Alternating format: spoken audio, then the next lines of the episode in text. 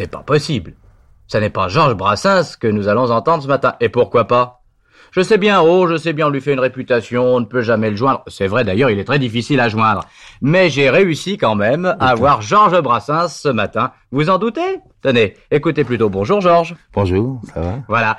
Euh, le tout maintenant, ça va être de faire parler Georges Brassens. Pour moi, c'est les musiques les plus divines mélodies euh, du monde. C'est l'amour de la nature, de la vie. euh, Georges Brassens est immortel. C'est la poésie, c'est la beauté, c'est l'émotion, c'est le côté rebelle, le- l'anticonformisme absolu, c'est le rejet des institutions. euh, Georges Brassens a 100 ans. C'est un sourire le plus malicieux, le plus gentil de la Terre.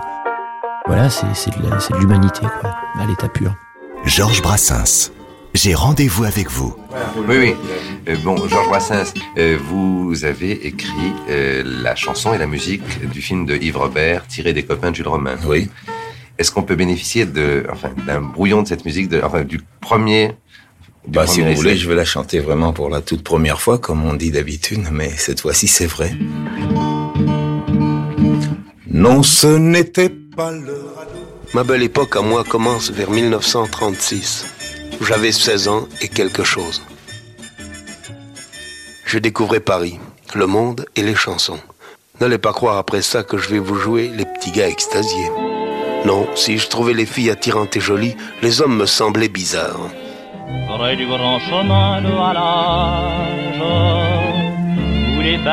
En même temps que Jean Tranchant, ou à peu près, j'ai découvert le chansonnier René Dorin. Il détaillait avec humour des histoires comme celle-ci. Elle est acariâtre et autoritaire, c'est un boulet. Il l'a épousée quand même, c'est une boulette. Il y a 195 chansons qui donnent quand même une, euh, la vision qu'avait Brassens de la condition humaine, mais sans faire chier personne. Pourtant, je remarque que les chansons trop chantées finissent par s'user, comme les histoires qui ont trop servi. Ça s'émousse et ça n'évoque plus rien. Les compositeurs classiques, souvent pendant les 50 années après leur mort, on les oublie, puis après on les redécouvre.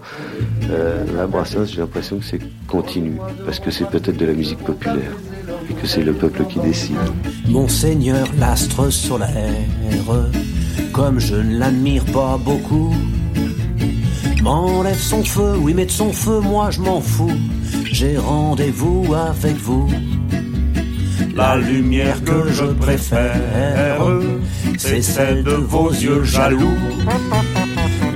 Reste en. Europe 1, j'ai rendez-vous avec vous. Avec vous. Le doc tout sonore d'Europe 1 qui vous raconte, pour les 100 ans de sa naissance et à travers ses archives exceptionnelles, Georges Brassens. C'est à Georges Brassens. Voilà, nous allons mettre un petit micro ici dans le studio et nous allons bavarder ensemble. Georges Brassens vous dit euh, Qu'est-ce que je vais bien pouvoir raconter Rendez-vous à la radio le jeudi 21 octobre J'écoute pas la radio, mais il m'arrive de l'entendre. à partir de 21h Bien sûr, j'ai un poste de radio et de temps en temps, je tourne le bouton, mais je peux pas écouter une heure de suite. et dès 6h du matin sur europe1.fr.